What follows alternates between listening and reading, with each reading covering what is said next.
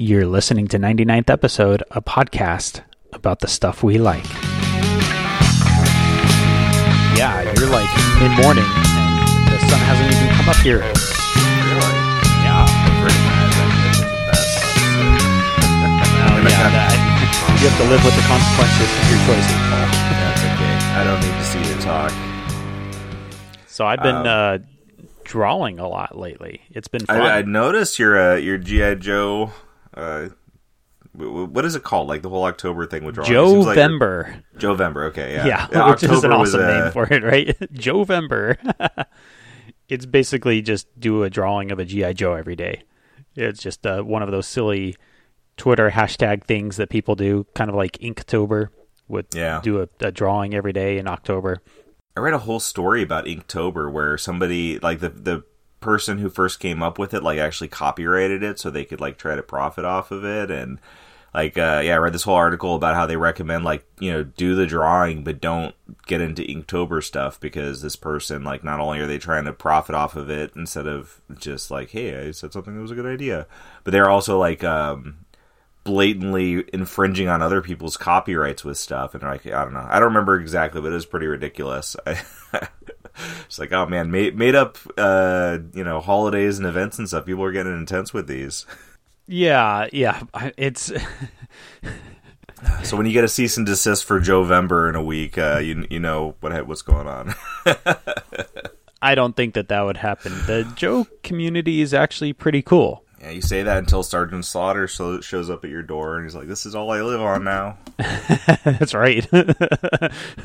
Pay me twenty dollars for an autograph, maggot. Yeah, so anyways, that's pretty cool. How many of the drawings have you done? I, I've seen. So it's funny because like I've seen your tweets with the drawings, and I've literally been busy enough the last few days that I haven't even read close enough to be positive that they were your drawings. Oh, okay. It's just like, oh, Sean's sharing a GI Joe drawing, Jovember. Okay, I'll check back on this later, and then I forget. Okay, yeah, no problem. I, I don't blame you. I, I never consider Twitter to be vital communication. If I have something important to say to people, it won't be on Twitter. I guarantee Exactly. that. I've done like five so far. I started a day late. I didn't start till November 2nd. So today's like, yeah, today's day five uh, as of when we're recording. Hopefully, I'll keep it up through the whole month my plan is to do a drawing of all of the characters that I want in the new six inch G.I. Joe classified line that don't exist yet. That's kind of how I'm deciding on who I draw and what I draw. But it was also just an excuse to start drawing again. And it made me really appreciate comics art from from trying to draw again because my goodness, it is difficult. Yeah, just to draw a character standing around or doing something simple like walking somewhere is so so tough and it i always knew that there was so much skill in it it's just it's been so while since i've drawn that it's been a while since i've like viscerally experienced that that oh yeah this is really really tough and uh, it's it's fun. It's it's just it's a it's also fun because I feel like each drawing I get just a tiny bit better. Also, yeah. it's like that- I'll learn that's- one or two little things, then that just that makes the next one just a little bit better, and that's really cool. Yeah, that, that's a big thing with drawing. It's definitely like you have to have some kind of aptitude for it, but then beyond that, like you can you get so much better at drawing from practice, regardless of like your level of you know creativity or um, you know artistic ability. Like my wife's an artist, and like I would never be able to do most of what she can do because she has that you know innate ability, but then she's so good at it because she also has been practicing it her whole life. Uh, she has her degree in art uh, on you know on top of just like you know making art literally her whole life.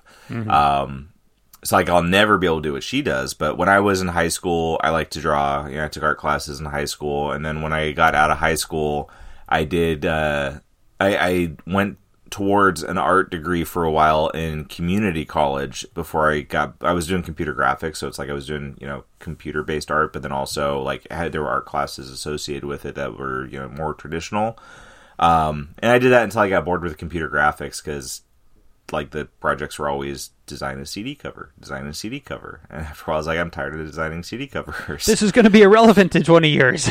is what Yeah. I, just yeah, I, I had that foresight, I guess.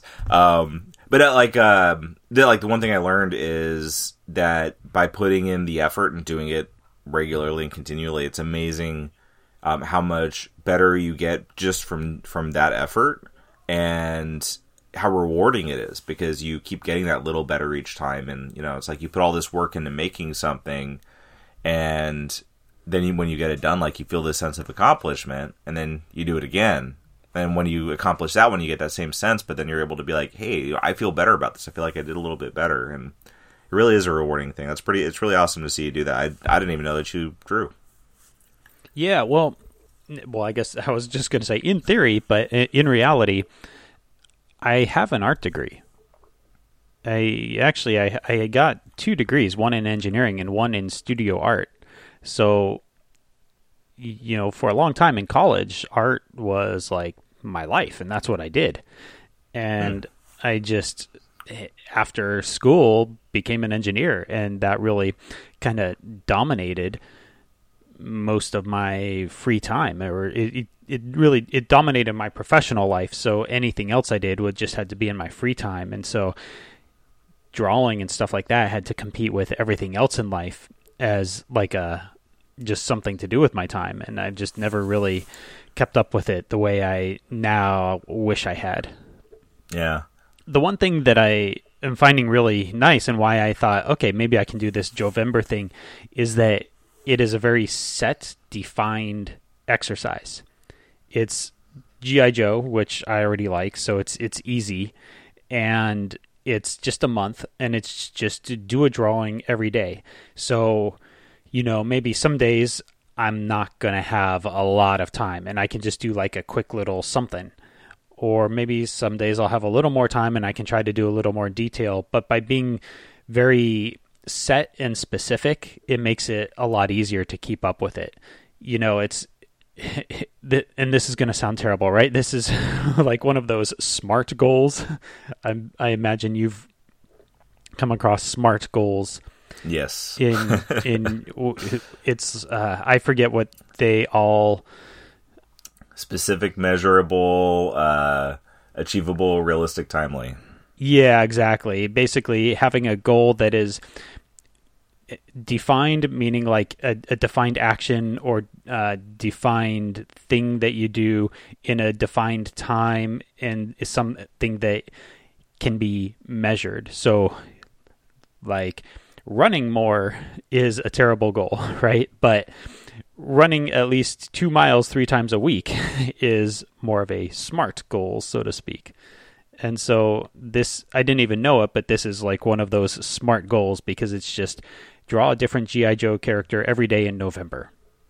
How do you get your um like eh, what are you using for reference I should say? Like are you just like looking up a Joe online and then like drawing the picture you see or are you like looking at a figure? Like what what are you doing to draw?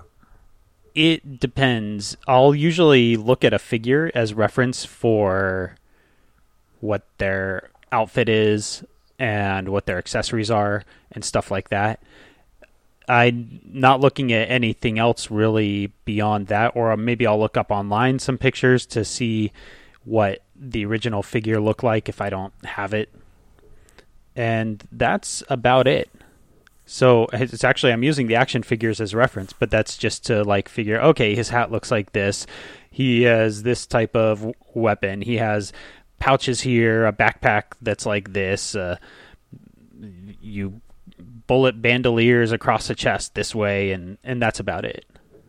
You know, so mentioning smart goals, which is funny because we've definitely talked about smart goals before on this podcast. Uh, uh, have you heard of the Kaizen method? No, I haven't. Uh, so I heard about this. There's a podcast called The Art of Manliness, and I think my wife was actually the one who told me about it. It's a cool podcast because, like, I always feel funny telling people about it because that name sounds very like clichély stupid. But Yeah. it's really about being a good person. It's just focused on on men, you know, because that's who's being made for, you know. But I think I've come across maybe their website.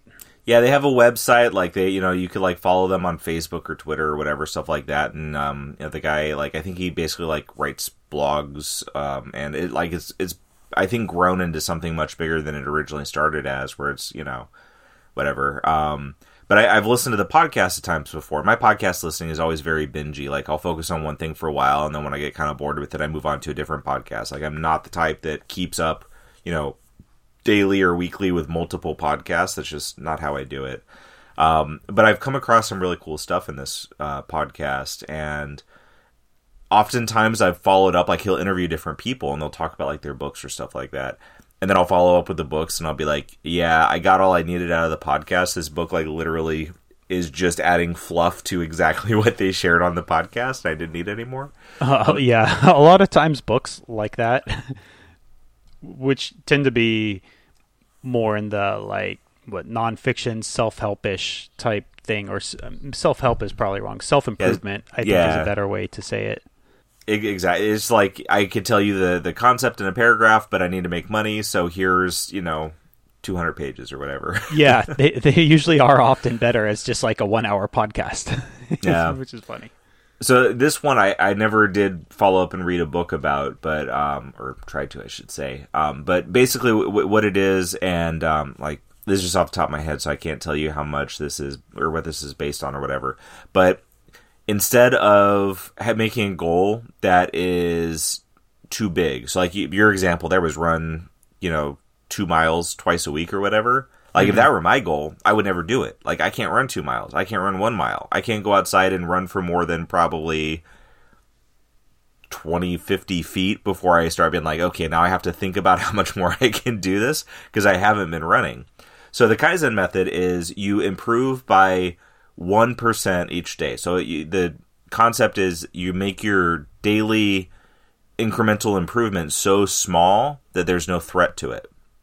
So like if you want to start exercising, if you want to, if you want to get to the point where you're running, you know, your first goal is to go out and go for a walk for five minutes.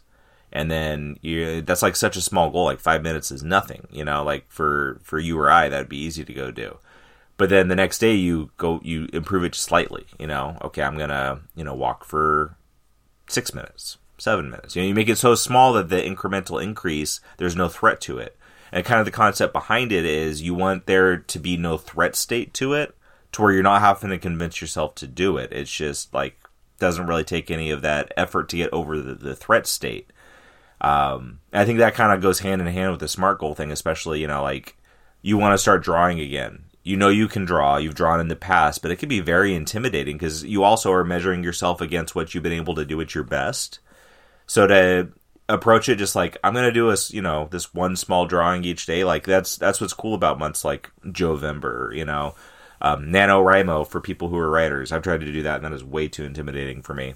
Oh, yeah. Um, and I, I kind of realized that I don't know how much I want to actually write, so I'm like, uh, pass. Um, yeah, like m- making it such a small goal that it's no big deal, and then just slowly increasing it from there. You know, it, it's really cool how it can apply to anything too. You know, like you have a bat, like I have literally almost a thousand things on Comixology that I haven't read, and hundreds of those are from free giveaways. Like the they had the Scooby Doo thing where they gave away like hundreds of issues, and Black Panther they did it for. Um, you know, so that's a big chunk of it. But I have like literally almost a thousand things on Comixology that I haven't read. So if I look at, it, I'm like, I'm going to read all these. That's way too big of a goal. If I'm like, I'm going to read one a day, that actually might be too big of a goal, especially since a lot of them are trades. But if I make my goal like I'm going to read one a week, okay, that's getting small enough that that's not too intimidating, right? Like, yeah, yeah, you know, so it's kind of you know helps you helps you get where it's it's easy to do, and but then you start there and you just like very minimally improve each day, and then you know that ends up being incremental growth to where you end up getting where you want to go. That's a cool idea. Yeah, yeah, that seems more kind of reasonable. Yeah, I always hated smart goals. it, it is, yeah, it's like I've always hated when I've had to actually like write write uh, not proposals, but um, like write plans for achieving goals because and this is actually why smart goals are useful because you'll realize that what you think your goal is isn't accurate because your goal has to be something that's actionable and when you're trying to write a smart goal and you realize that you're there's what you do to get from point A to point B isn't an actionable thing then you have to realize that what you know you have to figure out what your goal actually is because what you want to accomplish there is something something actionable but we often just don't put our mind in the right place you know Mm-hmm. it's like you don't say I want to be, you know, well read in comics, and then, you know, you're you when you think about your actionable goal, like the way you get to being well read is by reading things. So your goal is actually to read things, you know. So you you shift it a little bit, and then you you have something that you're actually aiming towards, and it makes it a lot easier to know what you're you're doing. It just is really irritating in business because. uh it's boring. yeah, I know, right? and it's they always have these smart goals that we have to do, and it's like my goal is just to do my job and do it well. Like just just leave me alone. that's all I want to Yeah. do. And that's all my job really is to do. It's not to have these goals and do this or that. It's like a game I have to play to come up with some random goal to accomplish. What really my job is just get all my work done, get it done on time, make it as correct as possible. like that's my job. But It sounds pretty smart. yeah. Yeah, see, that's what I think. That's the smart thing to do. So a recent smart goal that I've had is uh, I started collecting basketball cards. I started collecting this. Is, this is going back a little ways, but I started collecting uh, specifically. Somebody on Twitter mentioned uh, Metal Universe basketball cards from the '90s. So I was like, "Oh, that sounds interesting." So I went and like Googled around, and I found them. I'm like, "Those are pretty cool." And I found a Kobe Bryant card that the card design is him doing his like basketball thing, but it like the background. So like this one year of the of these cards were just like super interesting designs. Like a lot of the other years, are they basically just like kind of posterized the background and made it metallic. But this one year, they made these crazy designs. So it's Kobe like in front of a Death Star looking thing. Okay, yeah, I was just going to ask is are these like the Death Star cards you you showed me? Yeah. Yeah, so I like I've shown you that one. So like that card I saw I was like, "Oh my goodness." So I got that and I wasn't planning on building it into collection. I just like this is amazing. I was kind of just starting getting figuring out like how I wanted to collect cards cuz I had just started collecting cards again from like having zero collection cuz I had sold everything before. And so that went from like, okay, that card's awesome to just being like, I really like these. Like, I like looking at all of them, even the players that are busts or that don't matter. It's like all the cards are nice to look at. So I just kind of slowly, like, okay, well, I'll start here. And I'm like, well, I'll keep my eye out for cards. And, you know, I, I'd snag, like, you know, some cheap ones on eBay here or there sometimes. And it's uh, grown to the point where now where I have the majority of that year of the collection. The two hardest cards to get cost wise were Kobe and Jordan. Kobe got me started, so that was out of the way. The Jordan card was more expensive. Very, very cool design. Um, like he's slam dunking a basketball, it's on fire. It's awesome Oh, that's cool. and it's like all planetary in the background and stuff. Like it's it's pretty cool. But yeah, so like I just kind of like I kept on setting different goals for myself. Like okay, I'm just gonna start by kind of getting what falls to me easily. So I would go into um, there's a card shop down in Portland. It's like an hour away from me, so I don't get down there often. But I used to go there regularly. And I when I dig, dug through his like he has bins and bins of ten cent cards, and I dug through and I found a ton of these cards from other years for ten cents each. I'd take him a stack of like I don't know, should have been like 15 bucks worth of cards, but then he'll like charge me like 10 bucks for them, you know, stuff like that. So I got a bunch that way.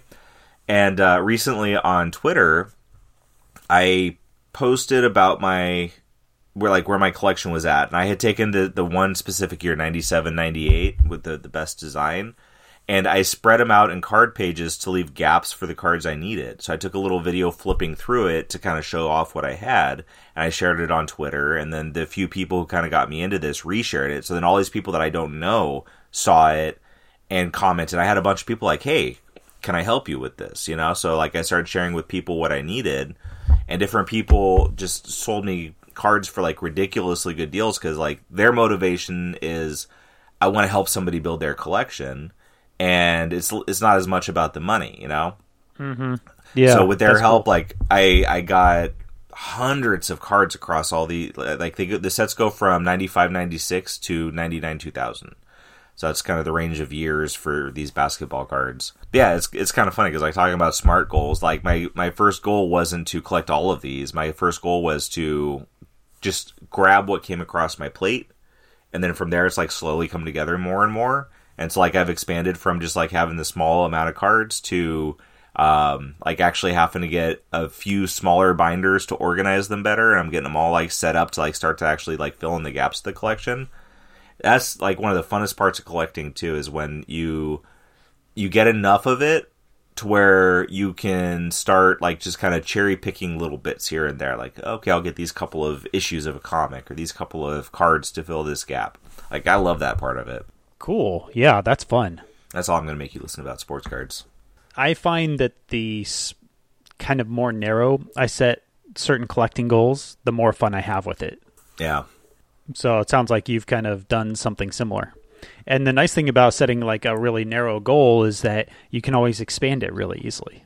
You Exactly. Because when, you already when you start off from the point of view of I'm not going to have everything, but I'm only going to have this specific thing, it makes it easier to both increase that goal and decrease the goal because you don't feel like you're giving up ever giving up going from I got to have everything to I'm only going to have partial, which is tough, I think.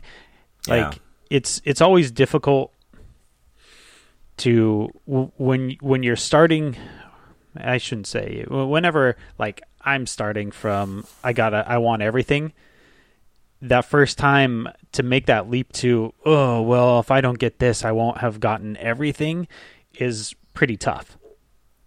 So giving myself the wiggle room to just not be in that position in the first place helps. I've I've always felt like. Yeah, I agree with that. Plus, like every if you set a small goal and then once you hit it, you expand it. Every time you hit it, you still feel that sense of accomplishment. Like, hey, I did my goal. You know, I, I met what I wanted to. Yeah. That's, I mean, that's kind of what happened when I was collecting the X Men comics. Is I, you know, I my bigger scope was to collect from ninety four to three hundred, and little. So I, I had whatever I had, and then like little by little, I started filling in the gaps and closing it. And every time I would fill in a gap, I'd be like, that would felt like an accomplishment.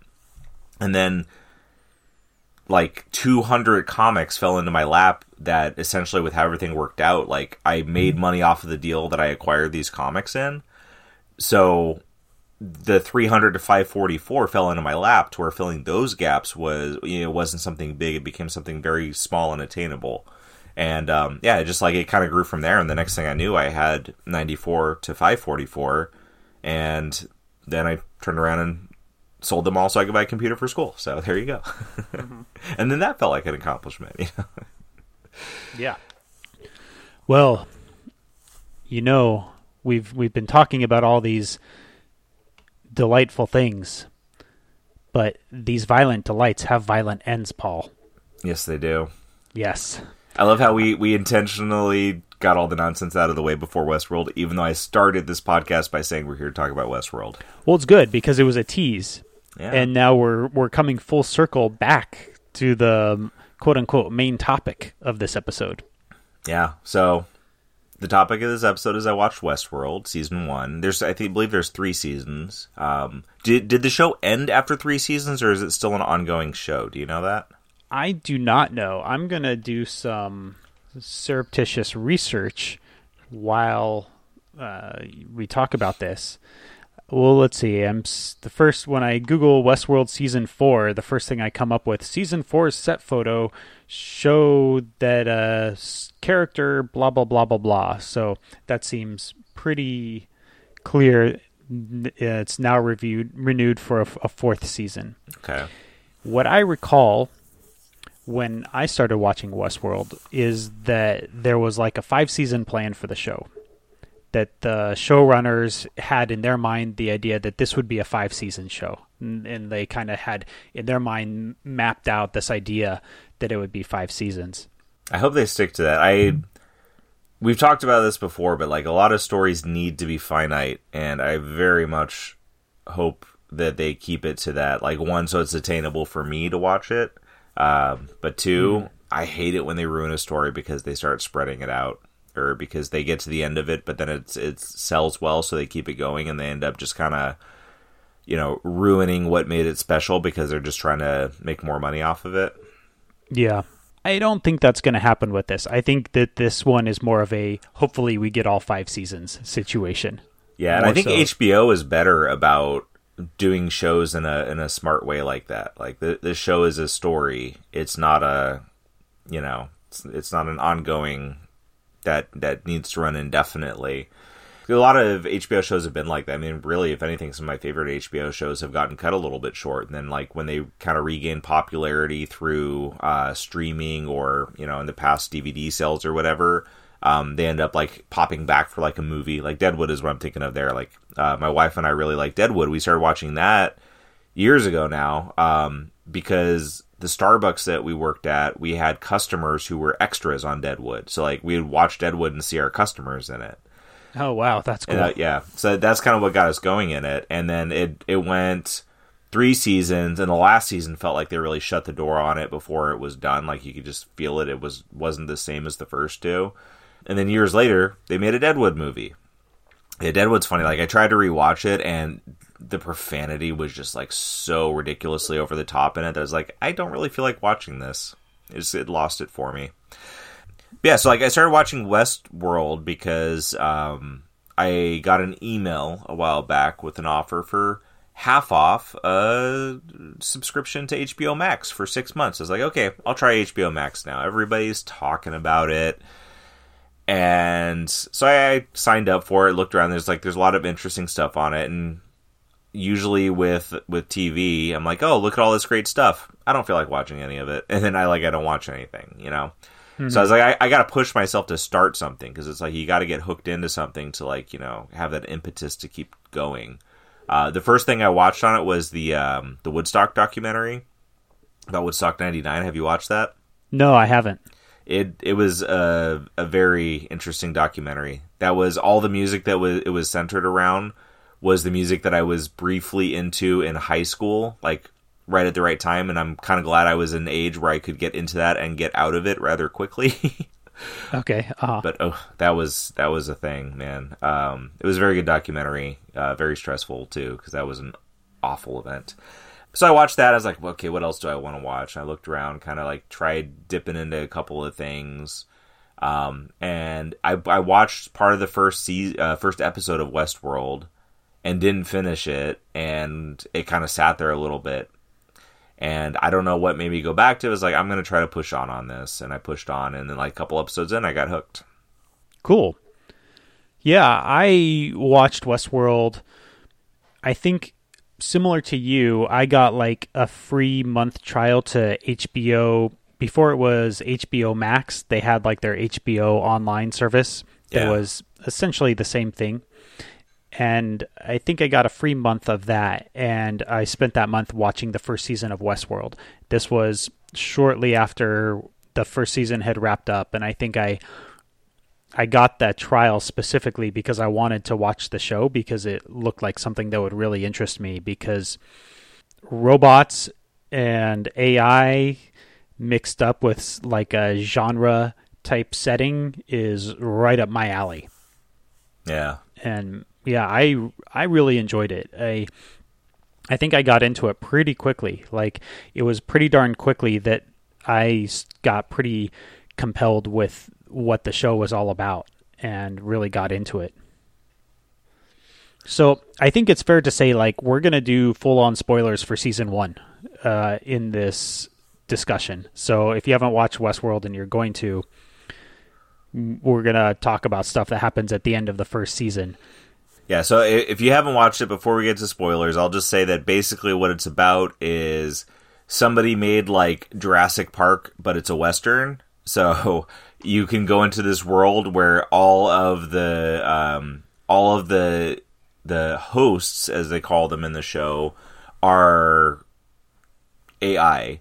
And They're robots. yeah, Yeah. you they can't hurt the guests, the the humans who are paying to be there, and the guests can do whatever they want. So you can kill them, you could do other awful things, um, and basically like there's no bounds for what a, a guest does.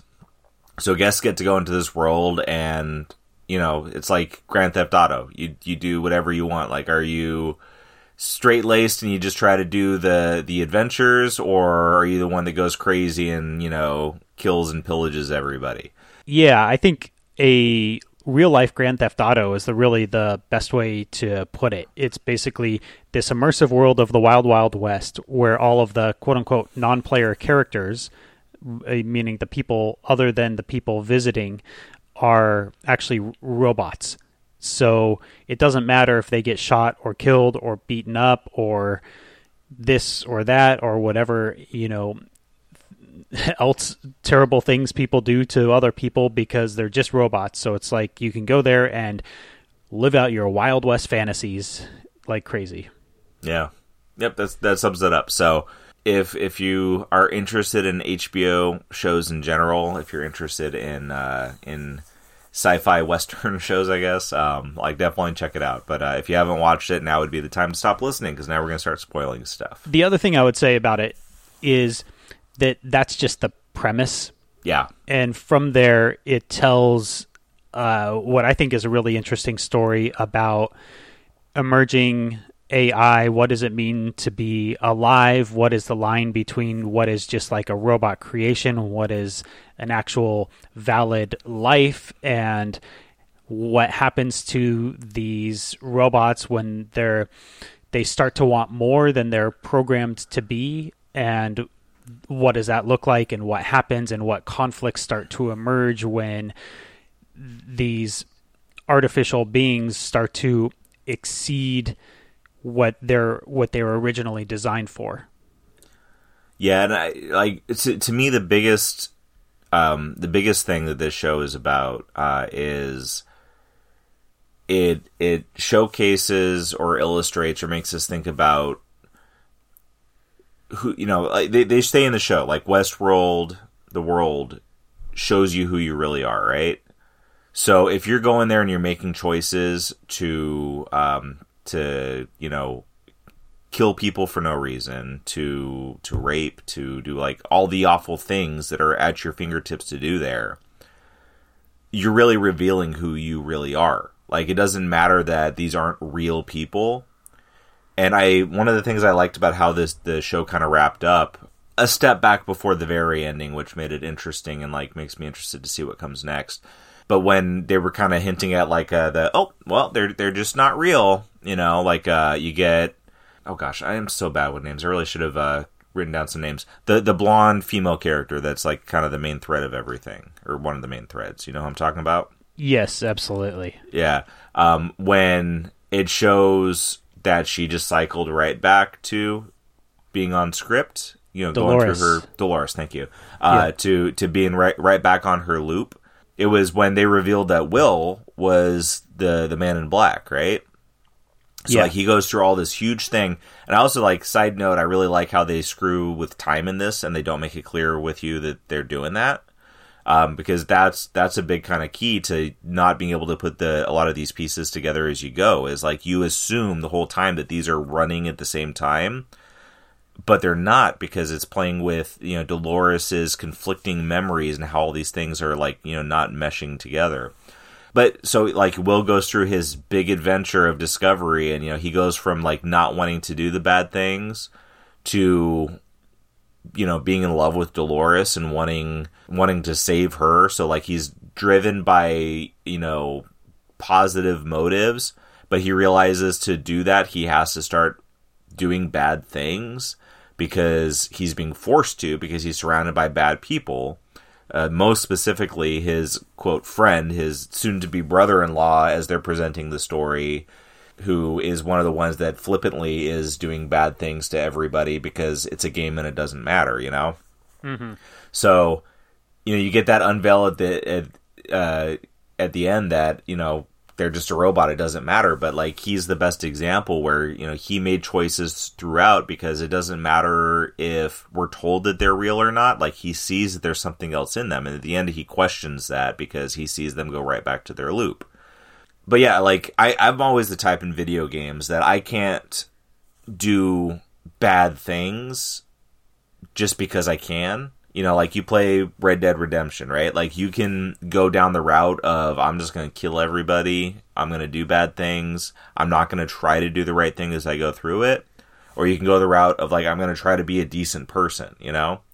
I always like I always go that decent person route because that's who I am in my nature, and like I don't I don't want to I don't want to do awful bad things. That's why like the we talked about this before the Grand Theft Auto games.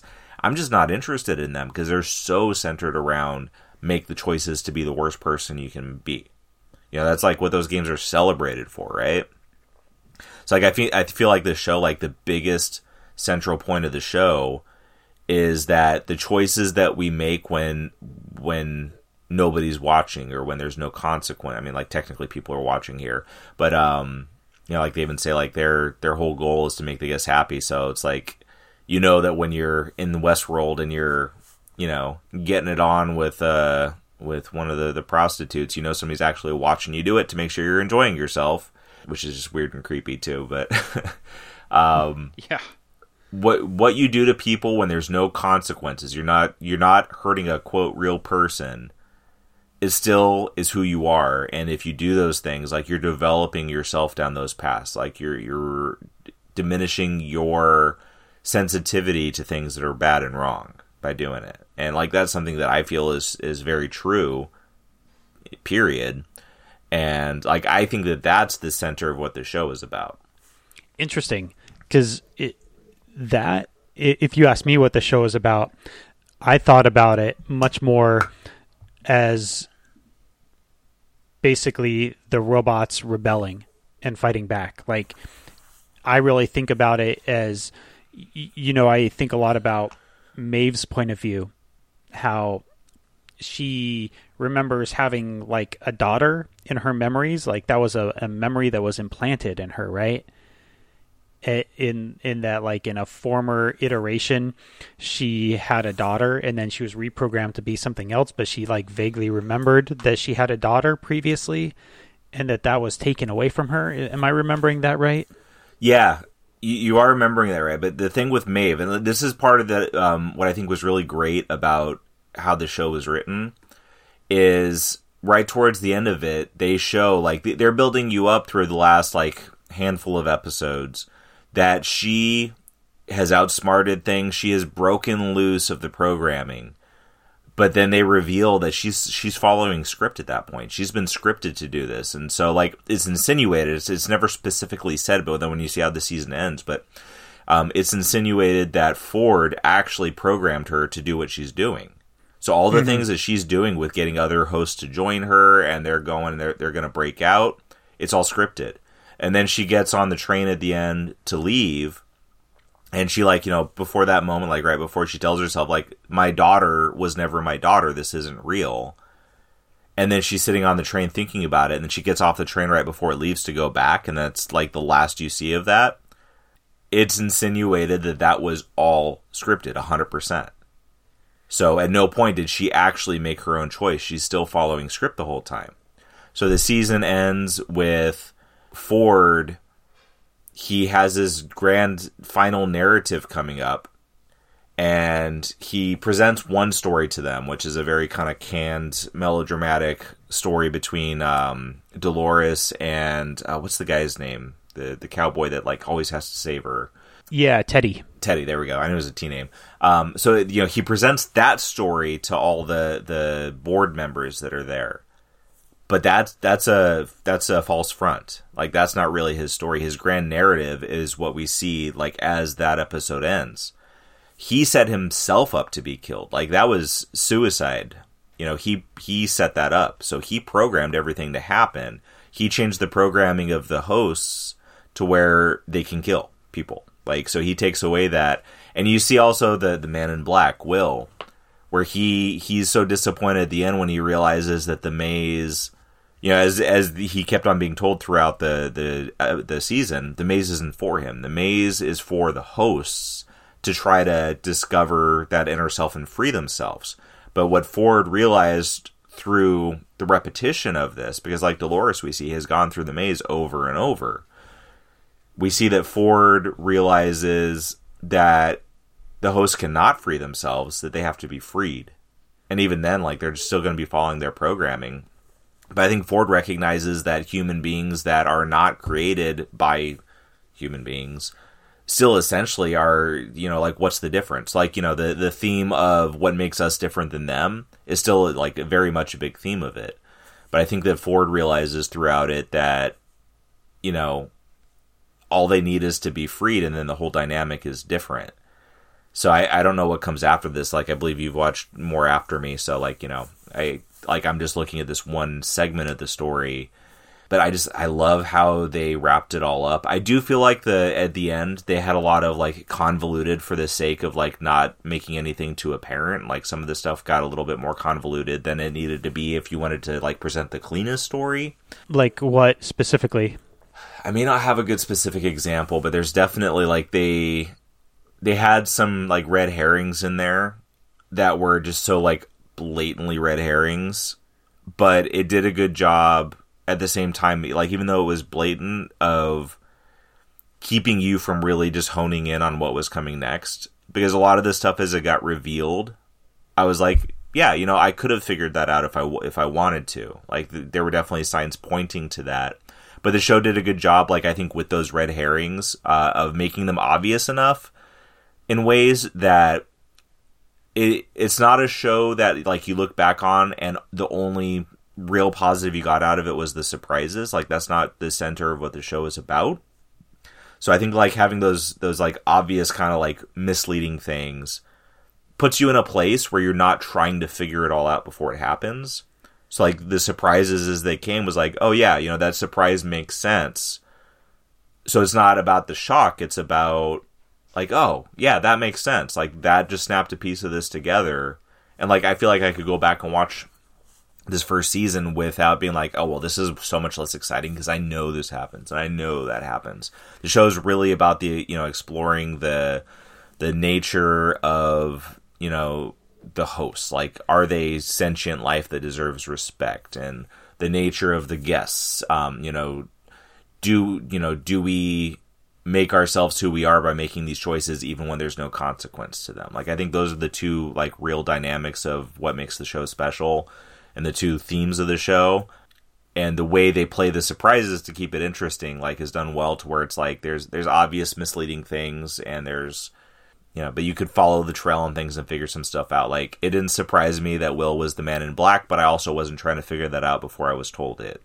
That's interesting because i think as the show was coming out a lot a lot of people saw it as kind of a puzzle and th- this is kind of interesting. I think that s- it seems like a lot of shows lately are presented kind of like they're a puzzle for people to figure out. And there are clues in there throughout that Will is the man in black. Yeah. Like when Will shows up to Westworld, the logo for Westworld is different than the logo we see in the modern timeline. Mm-hmm. And we we see the same uh, whatever they are, the same uh, NPCs like reused for different stuff between those two timelines. So there are little hints here and there that would help you figure it out. I, I do agree, like the puzzle part of it isn't necessarily the most compelling. I think if it was just about the mystery of figuring out that oh whoa Will's actually the man in black that it wouldn't be as compelling of a show. Yeah. And it's it's more that that's just kind of one intriguing part of it when really the the human drama of what's going on is much more compelling. Yeah, you know, it's so funny you say it that way too because like one like puzzles are, are enticing. That's why shows are like there is always going to be some element to that. But it's like this show even plays with that because the show is a show about people trying to solve this puzzle. Will is trying to solve a puzzle to find some deeper meaning the whole time. And it goes to show that when something is only centered around solving the puzzle, when you get the puzzle solved, you discover the puzzle was just a puzzle. There's no deeper mm-hmm. meaning, you know? So it's the same thing with a show. If a show is just about figuring out what the surprise is, then that's where there's like no rewatch value, you know? It's like okay, well, I know what's going to happen now, so why watch this again? So it's like the way you put that was perfect because the show presented itself as a puzzle. It was based around a puzzle, you know, at least for like one of the major threads of the whole thing. and the show shows when you get to the center of the puzzle, it was just a puzzle. And when you figure out the surprises of what's happening in the show, they're just surprises. There's nothing deeper there, you know? yeah. Mm-hmm. I thought that the way that the first season wrapped up really I, I thought it was is really exciting because it was this you get this idea that the robots are exceeding their previous programming and kind of coming to life so to speak but then you realize well maybe they're not and or maybe they are but people don't know and it, it leaves it very unclear to me or unresolved like how much was Maeve just following her programming or how much of it was that um, Dr. Ford allowed them to because uh, they, they had like what was it this reveries idea that he programmed in where they remember part of their past. And mm-hmm. it was this idea that maybe this will allow them to grow into something beyond what they already are you know? It, and it's not really clear how much of it is just purely they're following their algorithm versus how much is it kind of like a unleashed chaos kind of. Like how much is he just kind of un- unleashing the the the levees and letting it just flow as it will or how much of it is like very specifically programmed i don't think it's it's it wasn't clear to me. Yeah there was a lot that was left uh, undefined and I, I think very intentionally so in a very good way. Like maeve is the perfect example where they clearly showed us that she was scripted like up to and beyond a certain point of the story. Like when she's talking to Bernard and he says, No, like it says here, you did this, you did this, here's what you're going to do next. And he tells her like the next couple of steps of what she's going to do. But it doesn't tell you up to the very last second. So you can't yeah. be completely sure. Like, is she left with a choice or does she make a choice at some point there? Uh, what was uh what was Ford's partner's name? I know it was an A name. Was it Andrew or something like that? Oh yeah, it was um, Bernard. Uh, Bernard was modeled off of his partner. Oh yeah, that's right. Yeah, yeah. okay. Uh, I forgot what the original partner's name was then. Not the biggest point of it, but I, I think, like, to me, I think one of the biggest surprises in the show was not that Bernard was a, a host. Like, that was a surprise. Definitely, like, I didn't see it coming. I think one of the biggest surprises was that he was directly modeled off of Ford's partner and that like that story element i think was one of my biggest surprises in the show. And it was just like very like very well done.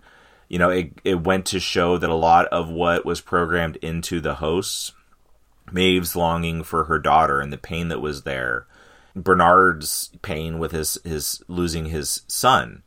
You know that story was taken from ford's partner you know ford's partner's experience very specifically but then it also mirrored Ford's pain at losing his partner. And it was more than just like a, a battle for power for what they did, but like he lost something there. And, you know, there was like some poetry in how the show ended with Ford intentionally like committing suicide through the host, basically, just like his partner did. In this, you know, he, like he said at one point, um, something to the effect, like he says, they say that you know, uh, if it something to the effect of it, if it takes you 10 years to correct your mistakes then you're a great man. Like he makes you know he makes that statement at some point and he says it took me 35 years. So i think the way that they wrap it up where he sets about this new uh, story misleads all the board members to be there and think it's one thing but then the real story is that basically he pro is programming the hosts to be able to have more control over themselves and um, you know are they actually going to have free will? I don't know. We'll see what ha- what happens next. But like he commits suicide through his hosts to launch this off and it's kind of like you know he's following the same pathway and realize you know he realizes all of his wrongs and he realizes where things went wrong. And you know he doesn't want to have this control. Like the whole show up to that point like he makes you feel like I'm in control of everything and I want it. I want that power. But in the end, like I think a lot of the power he's exerting is because he knows that he has to to accomplish the things that he sees as being the right choices of what to do. And it's not just a power play like you see in other uh, characters in this show. Like the one like British guy that's a designer that's like a big you know crybaby about Oh how yeah. he's an artist and all that. You know, yeah. Like Ford is very different than that guy. It's not just that Ford has power and he's flaunting it. Like Ford is trying to do something grander. Like it's um it's like when you watch The Sopranos and they have a run in with some little street gang and you see like the difference in power. It's like, yeah, we're not pretending that we have power and trying to take advantage of weak people. We actually have power and you just screwed with the wrong people, you know? Yeah. Oh, okay. Sure. Yeah, that's a good way to put it. yeah, there's there's so much about this show that just was like very impressive. Um, you know, let alone a lot of surface stuff that's enjoyable. Like you know, you said um, having a, a, a western with the sci-fi element, like that's just a, a fun story place to be. It's a good show. I like. Yeah. So I haven't watched much of season two. I think I watched the first like maybe two episodes or so. Okay, so you're not much ahead of me then. No, I'm I'm really not. Like I'm I'm barely ahead of you. Uh, I don't really know too much what happens because it's, it starts off just kind of right afterwards, kind of investigating what happened at the end, and it uh, it it didn't suck me in quite immediately, but I think it's kind of similar to season one. I imagine that it would take a while to get into the rhythm of season two, and it was also doing some, I think, some weird timeliney jumping type stuff that uh, takes a lot of focus and concentration to understand what's really going on Yeah, and I just didn't have that at the time that I was watching it. So it's something that I still need to get back to and and watch. W- one of the threads that I really liked about it is that they just hint at this at some point where somebody from like the board of directors shows up and says like do you really think that these parks is is what this is all about? And kind of hinting that there is a much longer term plan for these hosts. Yeah, that this is just kind of like what they're doing now is the Netflix sending out DVDs by mail part of the business where they're planning to grow it into something much bigger and more expansive. And it's not really clear what that is. Is it going to be like hosts integrated with society or is it going to be backing up people into hosts so that people's consciousness can live on forever? You know i i think that those are there's a lot of possibilities there about what this is about but it seems like ford is kind of an antagonist to that and trying to set up something different from what the company is trying to accomplish with this and that's what it seemed like was kind of this bigger larger conflict at work yeah. That's that's a good. And you know, Ford Ford's like the true artist or creator in this, um, and it you know it comes down like you know when it, the the line you're referencing everything is always about war right? Like everything is about making money and you make the most money off of war so like everything that's designed with like creative and beautiful intents that can be turned into a weapon gets turned into a weapon. That's just like cliche with everything. Like every story goes that way whenever there's any kind of inventions happening. It's like you have somebody that's how am I going to use this to to make money off of it? And the answer is always you make the most money off of making it a weapon. You know, um, Yeah, that's that's kind of like uh, okay. So I don't think like my thought with it wasn't just that they're they're going to make a grander theme park or you know something like that. It's not it's not about the entertainment experience. It's like they're using this to develop AI that could be used in a different way. And they never said this, but like to me, the AI always comes down to that. Um, it's always going to come down to like how can we use this in militaristic ways because that's that's where the real money is is people taking advantage of that yeah and you know one of the things i liked about the show a lot too is uh like i think you get to the end like whenever you're watching a, a show whenever you're reading a book like any kind of a story you're always trying to like who who am i rooting for like whose side am i on like whose side are you on in this show like is anybody actually good uh, what makes people good. Like it, it really makes you question that a lot because through the story, most of the story, you're rooting for like Will, for example. Will is just trying to do the right thing. He's trying to like he sees this this girl that's supposed to just be a robot that there's something more to her and you know he's trying to make the right choices even if this is you know like a pretend world. And then as you start to realize that he's the man in black and the man in black through the whole show you're like this guy's a dirtbag. Like i just want to see him get get what's coming to him. And then you see those things run right into each other where it's the same person. So it's like okay i was rooting for him and then at some point i realized like maybe maybe he's not who i thought he was you know, what about Hmm. like Dolores, who is, uh, you know, presented as a sympathetic character through like the whole thing, but then you start to see the things that she has done, but she was programmed to do it. She was controlled to do it, but that's also who these who who these hosts are. They're they're things that are programmed. So is she good or is she bad? You know, is she just doing what she was programmed to do? I mean, she still killed everybody. Like she was bad to these these people that she killed, even if she if they were also hosts. Like, so it plays a you know then it's playing with that. Like, you know, do we give respect to the host's feelings when they're harmed? If so, then you're at this dynamic with like Dolores, where if we through this whole show we've respected you know feeling on her side of things every time she's harmed and the people that harm her are bad then we see that she's harmed all these people. Does it matter that she was programmed to do it? Because to, she still harmed them. Like you know if a voice in somebody's head tells them to kill you you're still dead. Like do you go well they were told by a voice in their head so it's not really their fault it's the voice's fault. And like no. Like that that wasn't okay, right? So like there's at no point in this that they don't let you feel conflicted with every single freaking character in the show. Like Yeah. no character is left without conflict. Like at the end you're rooting for Maeve to get out, but Maeve did a lot of awful things to get out. Like a lot of the people she killed to get out were, you know, were were innocent and even if you like trump up ways to make them guilty and deserving of being killed, well, everybody deserves to be killed at some point, like in this story, for that, because everybody is doing something bad to somebody else. You know who I really root for? I think who I root for is the the hosts. And what I root for is that they will get agency over themselves. That is I think what I really picked up on is this idea of will Dolores and Maeve be able to have agency over themselves or will they always be a victim of their programming?